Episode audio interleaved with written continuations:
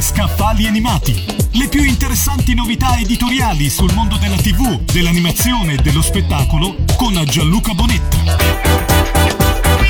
Questa settimana a Scaffali Animati ci occupiamo di uno degli studios più importanti della produzione di film giapponesi.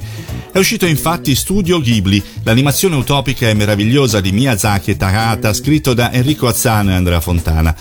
Il mio vicino Totoro, La città incantata, La storia della principessa splendente sono alcuni dei film targati Studio Ghibli, la cui potenza e successo commerciale hanno avuto un ruolo decisivo per lo sdoganamento definitivo dell'animazione giapponese nel panorama internazionale.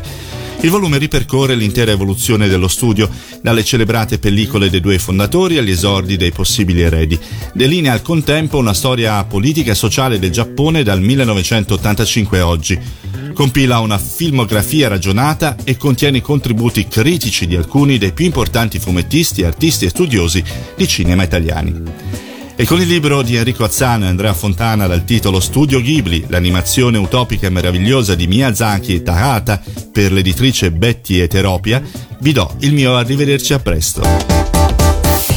Avete ascoltato Scaffali Animati, le più interessanti novità editoriali sul mondo della TV, dell'animazione e dello spettacolo con Gianluca Bonetta.